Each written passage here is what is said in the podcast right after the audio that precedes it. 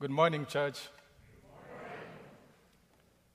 I'm truly glad to be here this morning, and uh, I thank uh, Pastor Pete uh, for inviting me to share my testimony, and I thank my colleague who spoke a short while ago, uh, Kara, for a wonderful and uh, inspiring testimony, especially coming from a, a young person like her. Uh, my name is uh, Théogène Rudasingwa. Uh, I come from the country of Rwanda. Rwanda is one of the fifty-four countries of Africa. I'm just reminding you that Africa is not a country. um, and it's a, a country, a small country, the size of the state of Maryland. Uh, it's a country that has three ethnic groups. Uh, I'm sure you see that in, in books and stories, the Hutus, uh, Tutsis, and Twas. The third group is rarely mentioned, but yes, there's a third group. And we are twelve million people.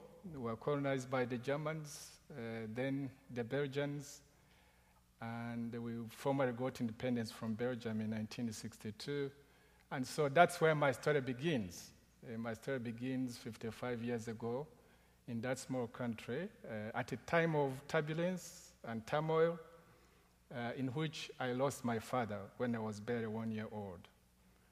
And thus began a journey that would ultimately take my family, my mother, and uh, three my other siblings to live as refugees in Burundi, in Tanzania, in Kenya, but finally living for most of my childhood and early adulthood in the country of Uganda, in a refugee camp.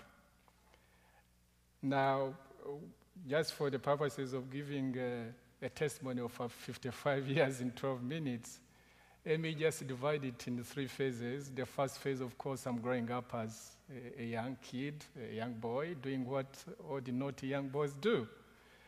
And I then finally go to, uh, which is the second phase, when I go to college. Uh, and in college, of course, that's where we meet all these uh, wonderful ideas, very deep and very profound ideas. And then, having grown up in our household as a, a young man, I grew up in a Catholic household. My mother was and still is a staunch Catholic, so we learned how to pray, how to say our Father many times, and how to say Hail Mary many times. And in college, because these ideas are very profound, they also have the capability to disrupt. So I turned against God when I was in college. And I really spent uh, my late teenage and adulthood life literally rebelling against God, trying to prove that God does not exist. Uh, and to me, there was enough evidence, especially when I went to medical school and uh, trained as a physician, and uh, with a lot of science, we tend to believe that that is uh, substantive and enough evidence to prove that God does not exist. In fact, I was so godless that one time, uh, which hurt my mother very much, because my mother is, uh, was a staunch Catholic, I tried to prove to her that God does not exist by inviting God to strike me with lightning to prove that he exists. Of course, my mother looked at me and says, "You simply don't understand." And at that time, I was in college, and I thought I knew much more than my mother. My mother was a very entrepreneurial African woman, like most African, or like most women, who knew how to survive in very harsh circumstances of life in a refugee camp. Uh, so he said, "You simply don't understand." So even when I was a medical student and I n- thought I knew everything, she believed that I was simply being nonsensical. Uh, and so that is the time in phase three I grew up into uh, the revolutionary upheavals of Rwanda. For most of you who know uh, something about Rwanda, you know that in nineteen ninety-four, Uh, there was a genocide in my country that claimed close to one million people and set in motion human suffering that uh, probably uh, anybody has uh, ever, ever experienced, uh, especially on the African continent, but anywhere in the world. apart from the Jewish Holocaust uh, in, in Germany. But it's at this time that uh, while there was all this trouble that also rose uh, to power uh, to become a leader of a political party that fought and won uh, against the, uh, the forces that were committing genocide. And then I became ambassador of my country here in the United States. I was rubbing shoulders the powers that existed here, Clinton and company, and uh, and so I, I indeed became very powerful. And when I went back in two thousand, I became uh, the chief of staff of the current president of Rwanda, once again being a gatekeeper to the most powerful person in, in this tiny country uh, at that time. But it is at this time of feeling that you've risen to the top that uh, things begin to happen.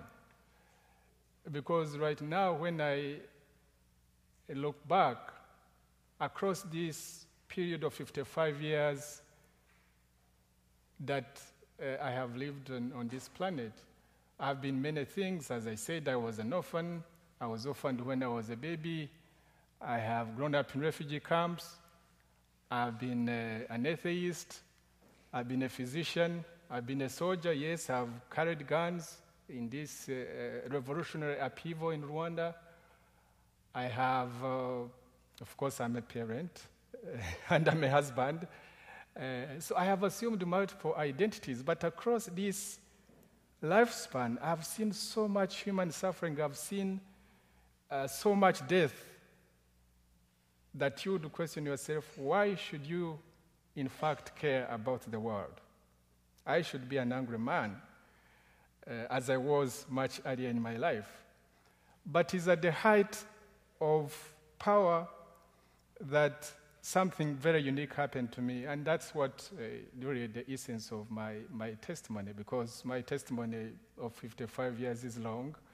As I told the earlier uh, service, uh, I've compiled it in a book uh, of more than five hundred pages, Healing a Nation, where I reflect on all these issues.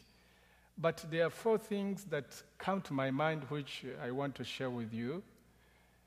The first one being that God indeed works in very mysterious ways. And God is very patient. Long term, each, for each one of us, God has a long-term project, and the long term for God is eternity. But for us, of course, our lifespan is barely eight years old if we live long enough. And often he speaks to us in whispers rather than in very dramatic stories like we read in the Bible, the burning bush, the miracles that Jesus Christ performed. No, you can see that for this young man, Théogène, living across that lifespan, it's only when I, uh, I'm in my forties that God knocks on my conscience knocks on my heart and invites me to come to Christ. But you've got to get tuned to be able to register these whispers uh, through which God speaks to us. So that's one. Two, believing coming to Christ is actually a very profound and a very disruptive and dangerous proposition. If you thought that you could come to Christ and live an ordinary life, you're probably mistaken, because it's nothing except ordinary. And I've, uh, because coming to Christ uh, calls you to sp- say things and do things that many other people, your former comrades, in my case, former politicians, former Marxists, because I was a Marxist, uh, the people in the scientific community would call foolish. Indeed, these things to them would sound foolish. But for us believers, we've been told and we've been taught and we believe that this actually is the wisdom. This is the ultimate wisdom. And so while it is very disruptive, I think we are comforted that we believe in one who is the giver of the ultimate wisdom, and we shouldn't be ashamed about it. Three, is that for most of our life on this planet, we've got to be comfortable to know that we actually live like refugees. For me, out of the fifty-five years, fifty of them I've lived as a refugee. As I've told you, I've lived in many African countries, and lately, at my age, I live as a refugee in, here in the United States. Now, United States may not be described as a country of, of refugees, but it's certainly a country of immigrants. It was built by, largely by immigrants. And so the idea of being uprooted from home, going to a distant land, learning how to survive, look, you know, it's a skill in itself. And it's a very humbling skill because you've got to figure out how to survive. But most importantly, what is unique about living as a refugee, as a Christian, is that it invites you to reconcile two propositions, which in the beginning may actually sound antagonistic. Because on the one hand, you've got to become part of the world where you go. You've got to figure out how to survive. Like in my case, my mother learned how to survive in Kenya, in Uganda, in Tanzania, in, in Burundi. And now I've got to figure out how to survive here in the United States. I remember coming to, living in the, uh, in the Bay Area in two thousand five when we came here in California. And my daughter and my son, who are then, I think, four and six, we went to Safeway. And I think they, have never, they had never seen enough candy, as much candy in a place like they saw that day. But the children believed that actually it was for theirs to pick, and they picked all the candy, and they were trying to get out of the, out of the, out of the store. Of course, we stopped them and told them that we've got to pay for it. So there's much plenty uh, in, in a country like this one. So you've got to adjust, because as a refugee, you, and for me, I've lived through scanty uh, uh, resources. I've lived in, in plentiful when I rose to, to the top. But the point is, the two antagonistic things are, can you become of the place while at the same time thinking that this is not your home? That at the end of the day, the longing, the deep longing, the deep passion, the deep hope in periods of uncertainty is that one day you'll go back home. For us Christians, like the song, "This world is not our home," we know that home is not here. Home is what Jesus has promised us. Home is what Jesus died for. And our longing is that at some time, each one of us will have to go home. And so that, as a refugee, if you live as a refugee of figuring out to be in this world, but recognizing that home is not here, is an important lesson I believe that God has tried to teach me in these last uh, couple of decades. And finally, the idea of how to behave and what to do and how to think when we know that we have a caring Father. Every time here in church, in every service, and across the ages for the last two thousand years, we've sung, we've prayed, "Our Father who is in heaven." In some instances, it sounds like a routine kind of prayer, but that's very important. Way back, I never mentioned this, uh, at the beginning of my life, when my father, an African woman who had never been to school, finds herself in a refugee camp, the question becomes, how does she survive? She tries, and many people of my age at, have, have died in the course of time, and I almost died many, many times. And then my mother decides actually to commit suicide and kill in the process the three of our children. And then she says, this is her story, she says at some point a very dramatic uh, sound. It was a rainy morning, almost raining, it was cloudy, and she said there was thunderstorm, there was uh, lightning, and then she, has, she hears a voice that tells her, no, no, no, don't do that. I'll be your father to your children, they'll grow up. So she decided to return home. His, her mission was abortive, but I'm testimony. I think the fact that I'm alive today and testifying to you is testimony to that powerful voice that spoke to her, assuring her that God is our Father. And many times as I was growing up, I used to ask her, but who is my daddy, who is my father? Because I could see other kids had their father and I didn't have one. So I often wondered, why don't I have a father? And every time I asked my mother, she always answered, God is your father. And so for each one of us this morning, we know that we have a caring father. Even when I was a prodigal son, and I remain in many instances, even when we've been called to Jesus, still we are a sinful people. Still we have uh, an inclination to become prodigal daughters and prodigal sons, but God does not give up, keeps on inviting us, saying, come home. And that is the amazing grace that God has demonstrated over the ages. Because in each of these occasions, God demonstrates that he has love for us, that he, there is hope for each one of us, even when we have turmoil and storms in our life, storms in our lives. And yet, we know that if we keep the faith and we call him our Father, he will invite us to his eternal home. So that is the ground for the hope that we have.